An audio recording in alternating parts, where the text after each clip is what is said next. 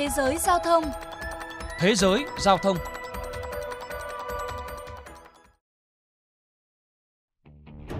Các tài xế điều khiển xe chạy động cơ xăng và dầu diesel tại thủ đô London, Anh có thể đối mặt khả năng bị tính phí cho mọi hành trình di chuyển kể từ năm 2024. Đây là nội dung kế hoạch môi trường mới được đưa ra của chính quyền thành phố nhằm cắt giảm 27% lưu lượng ô tô, hướng tới cải thiện chất lượng không khí và đạt mục tiêu phát thải ròng bằng không vào năm 2030. Ông Sadi Khan, thị trưởng London cho biết, ô nhiễm không khí và tình trạng khẩn cấp về biến đổi khí hậu là một vấn đề nhức nhối đối với công bằng xã hội. Ông Khan yêu cầu Sở Giao thông Vận tải London sớm xây dựng phương án tính phí đường bộ mới bằng cách tính thời gian, khoảng cách các phương tiện chạy động cơ diesel di chuyển. Dù nhận định sẽ cần nhiều loại công nghệ phức tạp hơn để thực hiện cách tính phí này, song thị trưởng London tin rằng ông có thể buộc các tài xế gây ô nhiễm phải trả tiền trước khi kết thúc nhiệm kỳ 2 vào tháng 5 năm 2024. Báo cáo môi trường mới đây là lời cảnh tỉnh rõ ràng về sự cần thiết phải hỗ trợ nhiều hơn nữa để giảm lượng khí thải carbon ở London. Quy mô những thách thức này cho thấy chúng ta không thể hành động đơn lẻ. Tôi cũng không muốn chờ đợi khi thực tế chúng ta có thể làm tốt hơn để tạo sự khác biệt. Đơn giản là chúng ta không có thời gian để lãng phí. London lần đầu đưa ra mức phí chống tắc nghẽn giao thông theo ngày vào năm 2003 nhằm giảm lưu lượng phương tiện và khí thải ở khu vực trung tâm. Theo đó, ô tô đi vào nội đô bị tính phí hơn 12 bảng mỗi ngày, áp dụng từ 6 giờ đến 19 giờ các ngày làm việc trong tuần, trừ thứ Bảy, Chủ nhật. Từ tháng 6 năm 2020, mức phí này tăng lên gần 15 bảng, tức là hơn 460.000 đồng Việt Nam. Áp dụng từ 7 giờ đến 22 giờ tất cả các ngày, trừ dịp lễ Giáng sinh. Theo quy định, những xe chạy hoàn toàn bằng điện hoặc động cơ hydro trước mắt sẽ được miễn phí.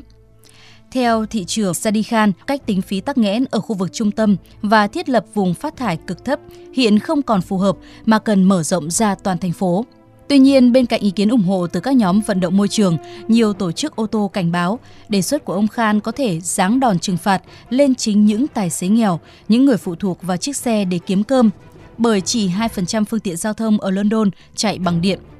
Ông Hoppladen thuộc Hiệp hội Tài xế Anh cho rằng đề xuất này là thái quá và mức độ giám sát mà kế hoạch đưa ra là hoàn toàn không thể chấp nhận.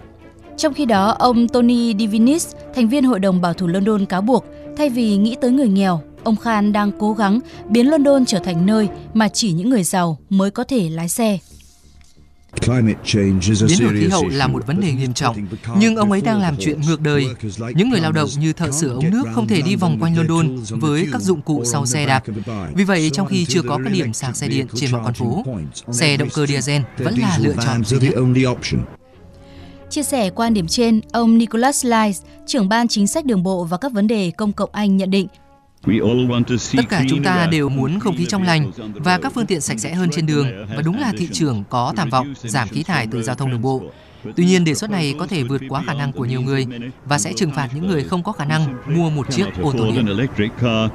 Theo ông Lyles, khảo sát cho thấy chưa đến 1 phần 3 tài xế ở London mong muốn chuyển sang sử dụng xe điện trong vòng 5 năm tới. Ngoài ra, đề xuất tính phí phương tiện bên ngoài đi vào London có thể ảnh hưởng nặng nề tới người lao động như các nhân viên chăm sóc sức khỏe, tiểu thương hay nhân viên làm việc ban đêm, những người không có giải pháp thay thế nào trong việc sử dụng phương tiện giao thông.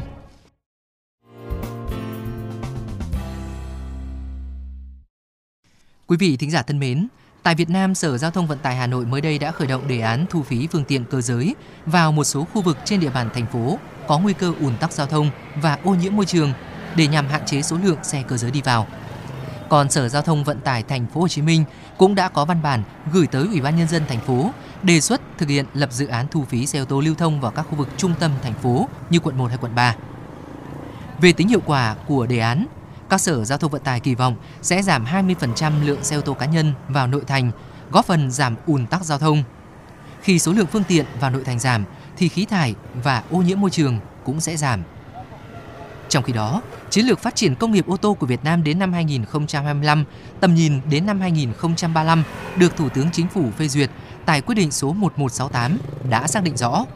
khuyến khích sản xuất dòng xe thân thiện với môi trường, đáp ứng các yêu cầu về tiêu chuẩn khí thải theo lộ trình phê duyệt và phát triển ngành công nghiệp ô tô đồng bộ với phát triển hạ tầng giao thông. Chuyên mục Thế giới giao thông hôm nay xin được khép lại. Kính chào tạm biệt và hẹn gặp lại các bạn.